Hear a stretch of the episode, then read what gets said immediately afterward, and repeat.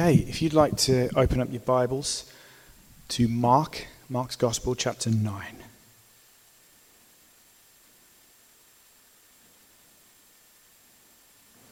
Mark's Gospel, chapter 9, and verse 30 to 37.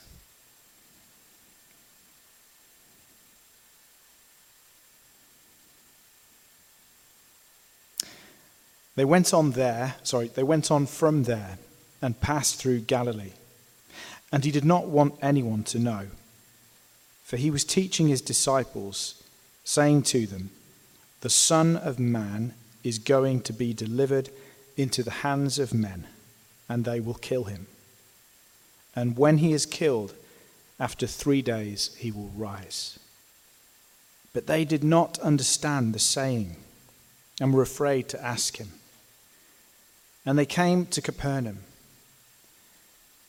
And when he was in the house, he asked them, What were you discussing on the way? But they kept silent. For on the way, they had argued with one another about who was the greatest. And he sat down and called the twelve and said to them, If anyone would be first, he must be last of all and servant of all. And he took a child and put him in the midst of them. And taking him in his arms, he said to them, Whoever receives one such child in my name receives me. And whoever receives me receives not me, but him who sent me. This is the word of the Lord. And as we come to the word now, Father God, we pray that you would work powerfully supernaturally in our hearts as we hear it. We thank you that this part of the service is every bit as much worship as when we sing. Uh, Lord, we pray you would bring forth fruit in our lives from this message. Amen. So, in this message today, we are going to be hearing how it is that we receive the Father. How many of you want to be receptive of the Father in your lives? This message is all about receiving the Father. This message is about greatness, it's about a definition of what it is to be great. And so, those two things you're going to learn today is how to be great in the eyes of God and how to receive the Father in your life daily. Now, this passage today marks the last passing through Galilee of Jesus and his disciples. Galilee's been the, the center, the focal point of Jesus' whole ministry, hasn't it? The whole of the book of Mark so far has more or less been centered in Galilee, in Capernaum, in Bethsaida, all these places. And today we are actually seeing the last time that Jesus and his disciples pass through Galilee. He won't return to Galilee until after he rises from the dead. He has now set his face, as the Bible says, towards Jerusalem. Now, this journey and Jesus' destiny, his death, his resurrection. This is clearly in the forefront of Jesus' mind as they're passing through. It says that he, he, he's passing through Galilee, but he doesn't want anyone to know. He doesn't want anyone to know that they're there. He doesn't want a crowd. He doesn't want to make Galilee a focal point again. He, he, he knows what needs to happen now. And he's reminding his apostles of his destiny in this passage. He says he was teaching his disciples the Son of Man is going to be delivered into the hands of men, and they will kill him. And when he is killed, after three days, he will rise. So, this act, this job that Jesus has to do, is, is in the forefront of his mind. And he wants to shut out all other distractions so that he can pursue the plan of God for his life. How many of you understand how important it is to shut out distraction? when you know you've got something to do. I'm a king of distraction. I can find multiple ways to distract myself when I know what I need to do. But we can learn from Jesus here. We can learn from Jesus. He, he's passing through a region. Doubtless, there were many people who needed healing in that region. There were many people who probably needed a touch from Jesus in that area, but he didn't want anyone to even know he was there because his focus was completely zeroed in on what God had for him in Jerusalem. And so I think this is, again, just a, an encouragement for all of us, which is we need to learn to shut out distraction, just like Jesus.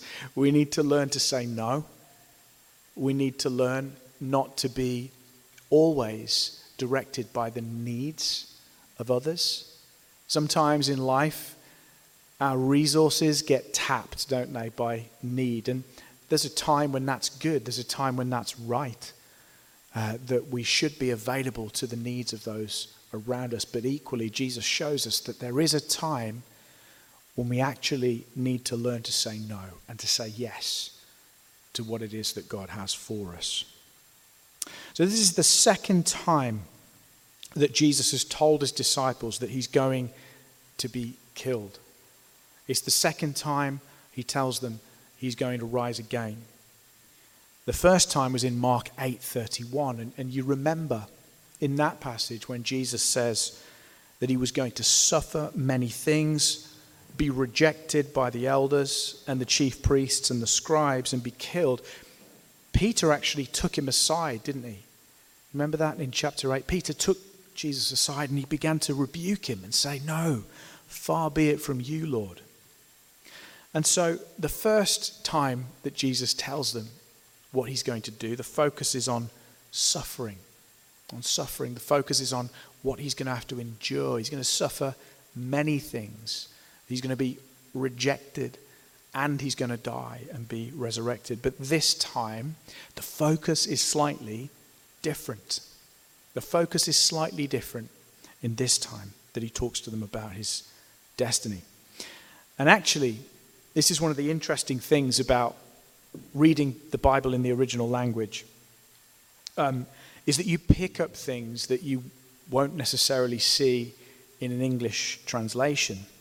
And hidden in the Greek of this saying that Jesus says, there are echoes of Old Testament prophecy that you just you don't really see in the English, but is there. So in the Greek, we have this kind of we have this force that's just not, not always very easy to translate into English because Greek is a complex language that is not always simple to, to translate. And most English translations translate what Jesus says something like, the Son of Man is going to be delivered up, that's in the ESV, or is the Son of Man is going to be betrayed, and that's in the NLT. And these translations are correct, like you can render it that way. Um, but the word that they're translating delivered up or betrayed is a very, very interesting word. I want to take a moment just to do a bit of a Greek word study with you because it just interested me. But it's a, it's a verb. The verb is paradidotai, paradidotai. And it's a present passive verb. Present passive. Okay? So, passive, do you know what passive means? Mum, you're, you're an English, what, passive is basically there's, a, there's something being done, but it's not clear who's doing the action. Okay? So, um, I might say, Oh, Dave, the battery in my guitar has run out because it has been unplugged. It's not clear who's unplugged it, but it's been unplugged. That's a past tense kind of passive verb. So there's something in the Bible called a divine passive. Say divine passive. This is cool. So this is when in the Bible there's a passive verb like being delivered up. It's not clear who's delivering up, But in, a, in the divine passive, what's actually happening is there's no obvious subject. It's not obvious that God is doing the delivering up, but that's what you're supposed to read into it. It's a divine passive. And what's interesting is that this verb gets used in the Old Testament as well. And guess where? It gets used in Isaiah 53. You believe that? You know Isaiah 53, which talks about the suffering servant bearing on his shoulders the iniquity of all? Well, this same verb form gets used there too. And so this verb paradidotai is hinting at God being the one that's actually doing the delivering up. And what's also interesting is that in the Greek, this verb, being delivered up, is in the present tense. It's not in the future. So in the ESV, it says, the Son of Man will be delivered up. But actually, if you're going to be really literal with the Greek, it's this the Son of Man is being delivered into the hands of men. The King James gets it pretty right. The Son of Man is being, like actually now, when Jesus is saying this, he's saying, I am presently being delivered up into the hands of men. Doesn't that remind you of something in John chapter 3? Guess where that verb's found? John 3:16. For God so loved the world that he edoken, which is from paradidotai, he gave his only son. So this is talking about God the Father delivering up his son into the hands of sinful men. Jesus says in John 10:18 he says, "No one takes my life from me, but I lay it down of my own accord. I have authority to lay it down, and I have authority to take it up again. This charge I've received from my Father. And I think the correct translation here is is being delivered up. I think if this really is a divine passive, like it's actually saying that God's delivering Christ up to the hands of men, then I don't think betrayed is the right idea. I don't think betrayed gets it because the Father doesn't betray the Son, does he? The Trinity work together in the cross. Did you know that? This is important theology, isn't it? Because as soon as we get the three persons of the Trinity wanting different things at the cross, we know that we've gone somewhere wrong in our theology. If, we think that the Father has the Son crucified against the Son's will, we're going wrong, aren't we? the three persons of the Trinity work together to accomplish salvation at the cross. So Jesus is speaking of his being delivered up by the Father, I believe, at this point. Jesus also speaks of his death, doesn't he? He says, I'm going to be killed and that I will rise again after three days. And Mark says that the disciples actually didn't understand. They didn't understand this. In Matthew's gospel, it says that they were deeply grieved. Now, here's a question How is it that the disciples could both be grieved about what Jesus is saying, but at the same time not understand what he's saying? Isn't that a contradiction? Surely, if you don't understand something, you can't be grieved about it because you don't get it. So, how can the two Gospels both be telling the truth? Well, John Chrysostom, who's a, church father, he says this If they didn't understand, how could they be sorrowful? They were sorrowful because they were not altogether ignorant. They knew he was soon to die for he'd continually told them about it. But just what his death might mean, they, they didn't understand clearly. They did not see that there would be innumerable blessings from it. They didn't see there'd be a resurrection. And I think John Chrysostom's right. I think they knew the facts. They knew Jesus was going to die, but they didn't understand what that would mean. And they didn't see the resurrection as well as being something that was going to change everything for them. They, they didn't understand that. And I think as well there was maybe a little bit of a selfish element to it. I think the disciples still hoped that this journey that they'd been on with Jesus was going to keep going. I think they really genuinely were grieved that Jesus was going to leave them. And they're thinking, well, if you're going to die, Jesus, what's going to happen to us? What about us? Could, I mean, I can relate to that. I can relate to that. They've been three years in this pattern of life with Jesus, you know, eating and drinking with him and traveling with him. And it's become their identity. And, and now Jesus is saying, I'm going to die. This is hard for them. Well, Lord, what about us? I can relate to that. There's change. And they don't understand and they're, they're grieved by it. What are we going to do, Jesus? And I think there's something of the way that the disciples are feeling in all of us when sometimes God delivers us up into a season of, of challenge or difficulty, we can react exactly like the disciples. We can get confused. We don't really always understand. And on a level, we're grieved by it. But here, I think there's a secret. For any of you here who have been through a difficult season or are going through a difficult season, I think there's something for you to hold on to because what we need to do is meditate on the cross. We need to meditate on what the cross accomplishes because in Christ's suffering and in his death came life, right? Out of those two horrendous things, all of the things he has to endure, came life, a way of salvation for the whole world.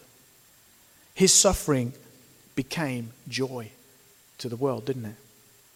And I believe this that, that, no Christian is ever allowed to suffer by God for no reason.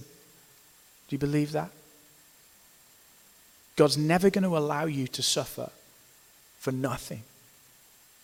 There's always going to be purpose in it. And what's more is that through the cross, the, the greatest level of suffering ever, the most in, unjust moment in history, good things came. Good things came. I believe that God brings life from the very places that we experience suffering those places, those painful places in your life, become a source of hope. They become a source of strength and blessing for those around you. So, have you got scars? Have you got scars today? Have you got places where you've been hurt? Those places are the very places where God is going to use you to bless others around you. I think that's a wonderful thing. That's what I focus on. I focus on the cross if I have to walk through a confusing season. Now they arrive at Capernaum, and it says they go into the house. And that's likely the, the base that Jesus did all his ministry from. It's Peter's house, probably. And the disciples, on the way into Capernaum, they've been having this rather heated exchange, been arguing. And as they get inside, Jesus turns around and he says, What, what were you discussing? What were you talking about on the way? And what Mark says is that they kept silent. They kept silent, it says. I think this is incriminating because it, it points to the fact that the disciples, they knew what they'd been discussing. They knew exactly what they'd been talking about, and they knew that Jesus probably knew as well. and they knew it probably wasn't a good look for them. It wasn't going to go over well. And this, this, this one really strikes to my core because I'm like, what conversations am I having that I would instantly feel embarrassed about if Jesus was to turn up and say, What were you talking about, Graham? I wonder what conversations that you have that come to mind now where you think, Oh, yeah, I'm not sure I'd want to sit down with Jesus and talk about that one. I think it's a good lesson, you know, that He's in every conversation. He's there, He's with us. And it certainly helps me to, to be more careful sometimes in my, in my talk. Matthew 12, 36 says, I tell you, on the, on the day of judgment, people will give account for every, every careless word they speak. Wow. Brothers and sisters, how much do we need grace? How much are we reliant on the righteousness of Christ and not our own righteousness today. Yeah. Amen. Mark tells us what they'd been talking about. Mark reveals the secret. He says they'd been discussing who was the greatest. And actually, Luke goes further, and Luke says they were arguing about it. This was something they were actually getting heated over. Who's the greatest? And this is coming just after Jesus has told them that he's going to suffer, he's going to die, he's got a humble ending. And what are they like? Well, who's going to be the greatest out of all of us? and we look at that and we think, gosh, what a rabble, what a bunch. You know, if I was there, I wouldn't have made the same mistakes. Whenever I start thinking that, I think, not so fast, Graham. Not so fast. You probably would. It's human nature to desire greatness, isn't it? From the day we're born, we, we desire to be influencers, we desire to make a difference, to be great. And what Jesus does is he doesn't tell them, guys, being great is a bad thing. He doesn't say, I don't want you to even think about being great. He doesn't do that. He redefines greatness for them. He redefines it, he flips it on its head. And it says that he sat down. Isn't this interesting? When Jesus wanted to teach his disciples, he didn't stand up behind one of these things, he sat down with them. And this is a theme right the way through Mark's gospel. Do you know, all the way through Mark, there's this theme that theologians talk about called the inside outside theme. The inside outside theme. Because in Mark's gospel, consistently, what you find is that when Jesus comes inside with someone and starts to talk to them, that's his inner circle. That's who he's when he's talking to friends. And when he's outside, that's when he's ministering to those he doesn't necessarily know. I want you to know today if you know Jesus, you're on the inside, you're on the inner circle. And Jesus sits down to talk with his friends. He doesn't lecture, he doesn't preach, he sits. Now, that for me is such a blessing because the disciples have just let themselves down, haven't they? They've let themselves down. They know they've let themselves down. They know they've been foolish. But Jesus sits down. He says, Come over here. Let's talk.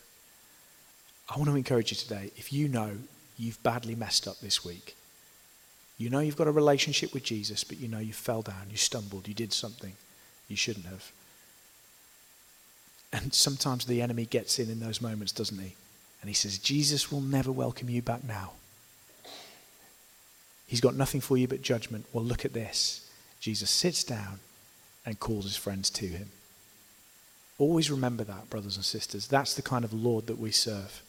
Humble, not always beating us up over our failings, but calling us to come and sit with him. So he sits down, he calls the 12, and he says to them, If anyone would be first, he must be last of all and servant of all. You catch that? It's a redefinition of greatness. That's this is perhaps the most important teaching on greatness. Well, it definitely is in the world, in world history. This sets the people that belong to Jesus apart from the world. People's understanding of greatness is going to be different in the church of Jesus Christ than it is in the world. Do you agree? Jesus sets a different standard of greatness for you and I. We see greatness differently. He doesn't tell us don't be great, He just redefines it. But here's what's happening in the world the world's idea of greatness, of what it means to be an important person, a successful person, is creeping into the church.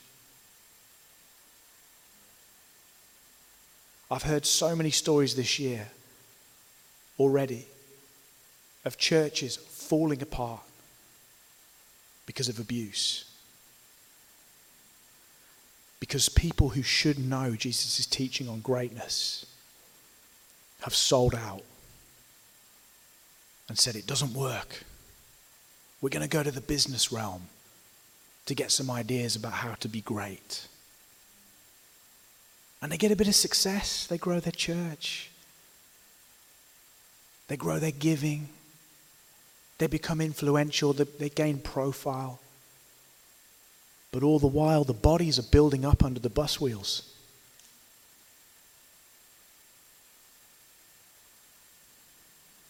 You know, Mike Winger, you, you listen to Mike Winger? I encourage you to check out Mike Winger, he's good. But he says this listen, pastors are not CEOs. Pastors are not CEOs. A pastor, or a better word in English, is probably shepherd. Pastor is from the Latin word for shepherd. A shepherd, Jesus says, is someone who's last of all, servant of all.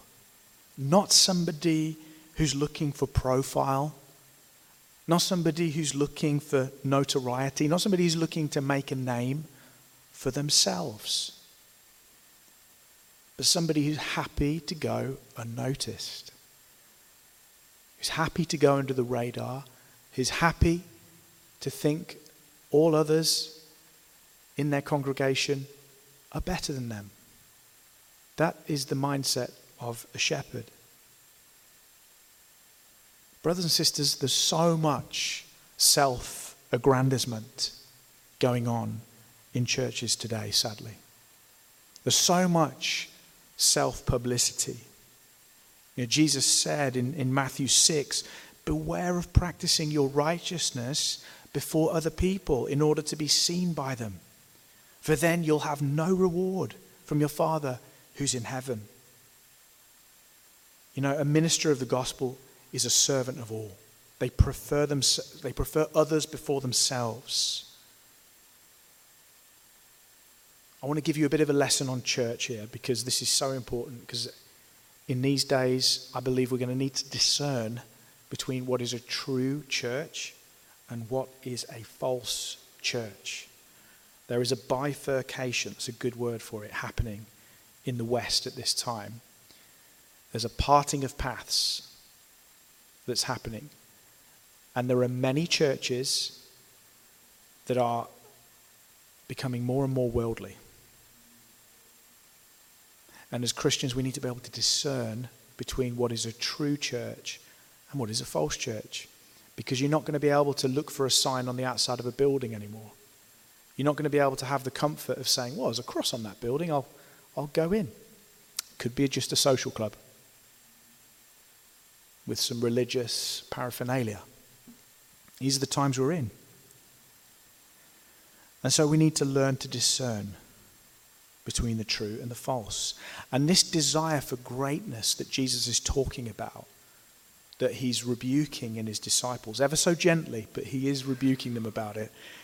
This desire, this ambition to be great, has wreaked havoc, absolute mayhem in the church. It's done it, it's, it's all over the place. Because when ambition gets in the driving seat of our lives, I'm talking about us now, not just the church, but personally, when ambition gets in the driving seat, it becomes the thing that motivates all that we do. It's the weak and needy that are always crushed under the wheels. Have you, have you listened to the Mars Hill, the, the Rise and Fall of Mars Hill podcast? Again, highly recommend that. It's a case study of a church out in the States that just blew up about 15 years ago. It became so popular. A guy called Mark Driscoll. And his theology was pretty solid, if I'm honest. But ambition got in the driving seat. And soon enough, there were bodies under the wheels. People getting crushed, people getting abused. All kinds of things happening. And in the end, it, it blew up. But this is what happens when leaders and Christians in general get driven by a desire to be unique, to be great, to be original. Right?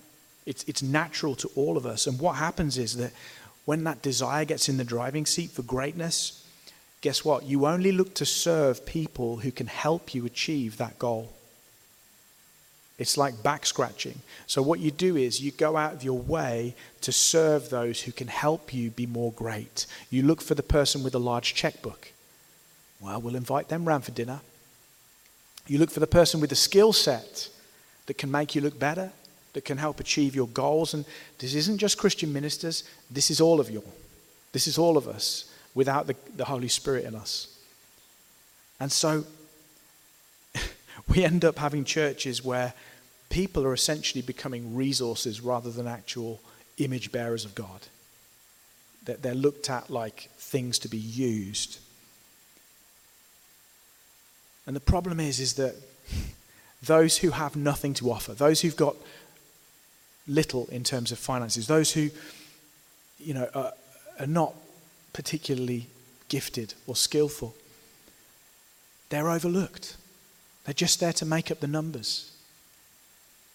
There's no inherent value in the eyes of those leaders. And as I say, these ministries then, because of their desire for greatness, they begin to use people to try and get to that goal. And this is exactly what Jesus was condemning.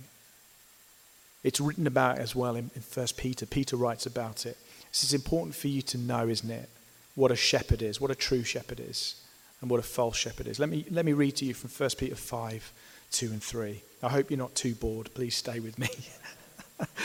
it says this Be shepherds. He's talking to pastors. Be shepherds. What's a pastor? A shepherd. Not a CEO, not a businessman, not a, not a leader. He's a shepherd. Okay? Be shepherds of God's flock. Who is the flock belong to? To God not to the pastor. The flock belongs to God. You don't belong to me, you belong to God. Shepherd God's flock that's under your care. Now, the flock, although it belongs to God, has been given to the care of a shepherd. So, if you're a Christian, you should be under the care of a true shepherd. Titus teaches this as well. Those Christians who say, I don't need to go to church, I've got a relationship with God, are running against this scripture right here. You, as a sheep, ought to be under the care of one, one of God's under shepherds, watching over them. What's that about? It's about prayer. A shepherd is called to watch over the sheep in prayer and caring for them and teaching them sound doctrine. It says, watching over them, not because you must, but because you're willing, as God wants you to be, not pursuing dishonest gain, but eager to serve not lording it over those entrusted to you, but being examples to the flock. Not to domineer, not to control, but to serve and to love and be an example. And because of this misunderstanding, as I've said, there's an epidemic of abuse happening in churches, I believe, at this time. And there's going to be more that unravels as this year goes by, I believe. We're going to see more big churches crash and burn. And we're going to see an exodus of true Christians coming out of these falling, abusive systems.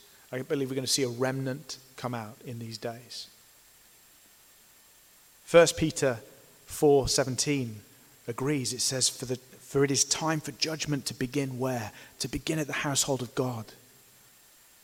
And just as you remember the Me Too movement and all that that brought, exposing abuse, that's coming to the church there's going to be a time when abuses get exposed. There's going to come a time when there is justice coming, I believe, in the next couple of years. Because I believe celebrity culture has gotten into the church, hasn't it?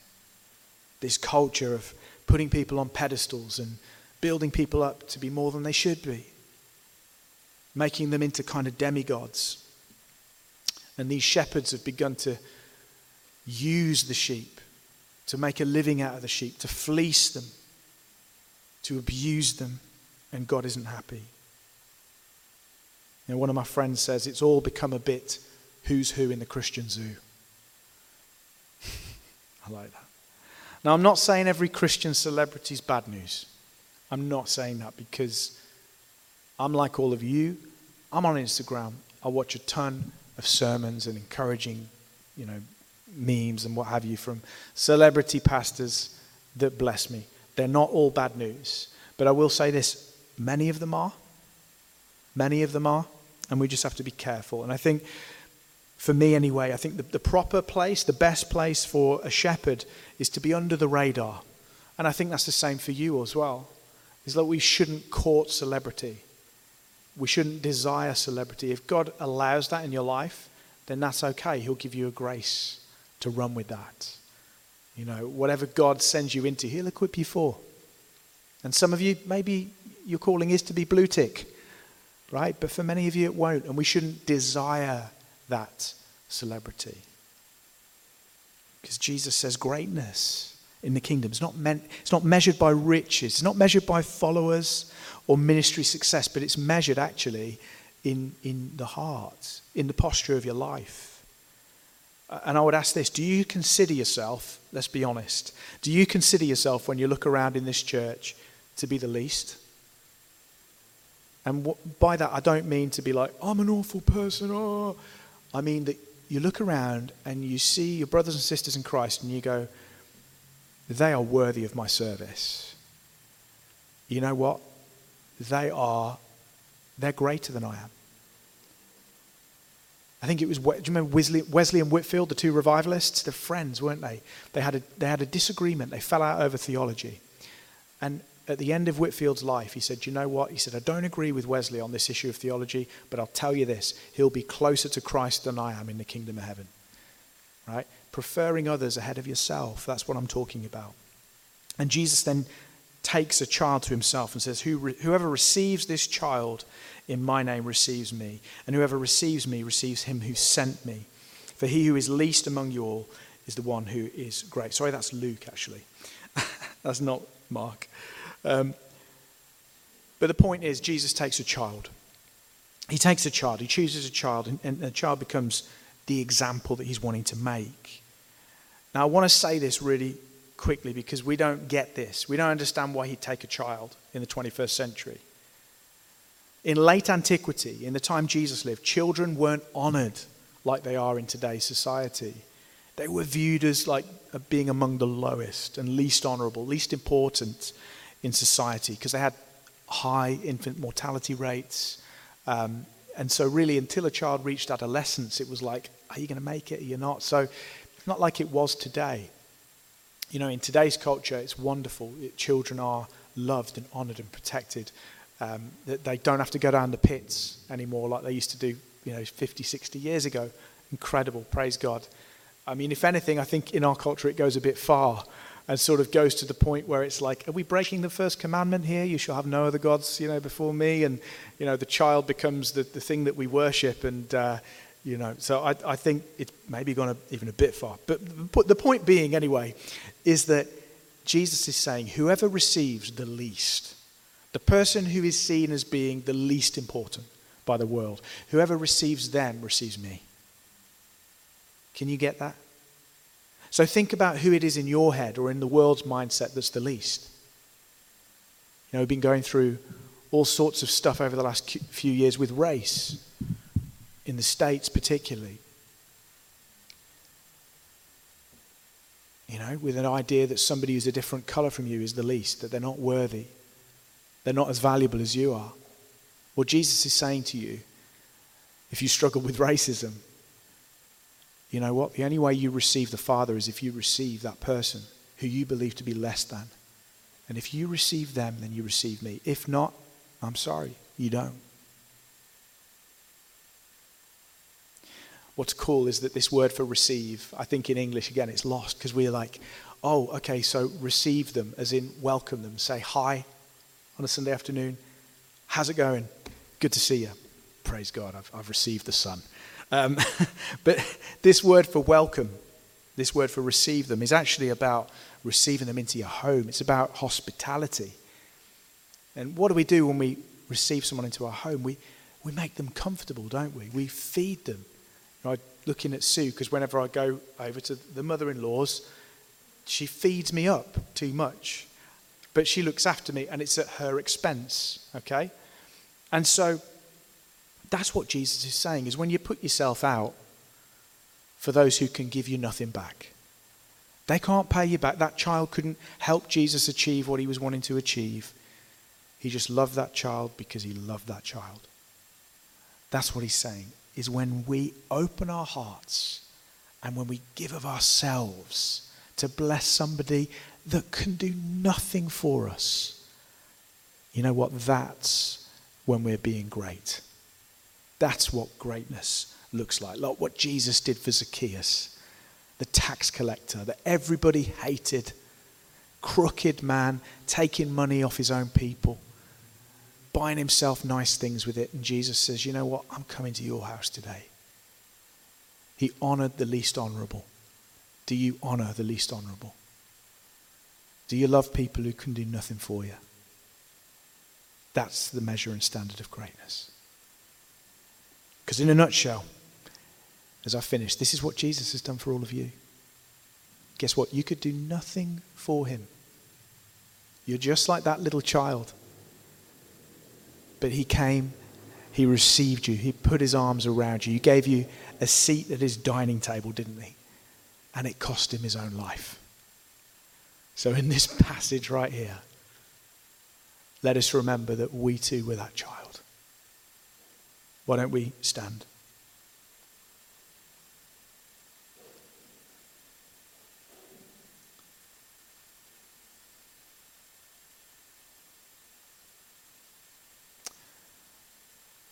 Let's close our eyes. I just want to give an opportunity right now if if you want to bring anything to the Lord right now, any conversations that you think you might have had, like the disciples, that you know weren't great, and you just need to bring that to the Lord right now, just do that in your own heart. Just say, Lord, I'm sorry. Maybe if it's a, a commitment that you want to make with God this afternoon, to stop trying to do greatness the world's way and to start being a servant of all. Maybe it's in your family, maybe in your workplace. Just to say, Jesus, please help me to learn to prefer others ahead of myself. I want to pursue true greatness. Lord, I want you to renew my mind. I want you to take away any pride, any unhealthy pursuit for greatness. Lord, and help me to just love those who cannot do a thing for me. And I want just to encourage some of you who already do this, who already just have it in your heart to go after those who are viewed as the least of all. And you get scant reward for it. You don't often get told thank you. You don't often get appreciated for all that you do. And the world doesn't look at you as being great. Well, this is for you. Jesus says, You are great. Well done, good and faithful servant.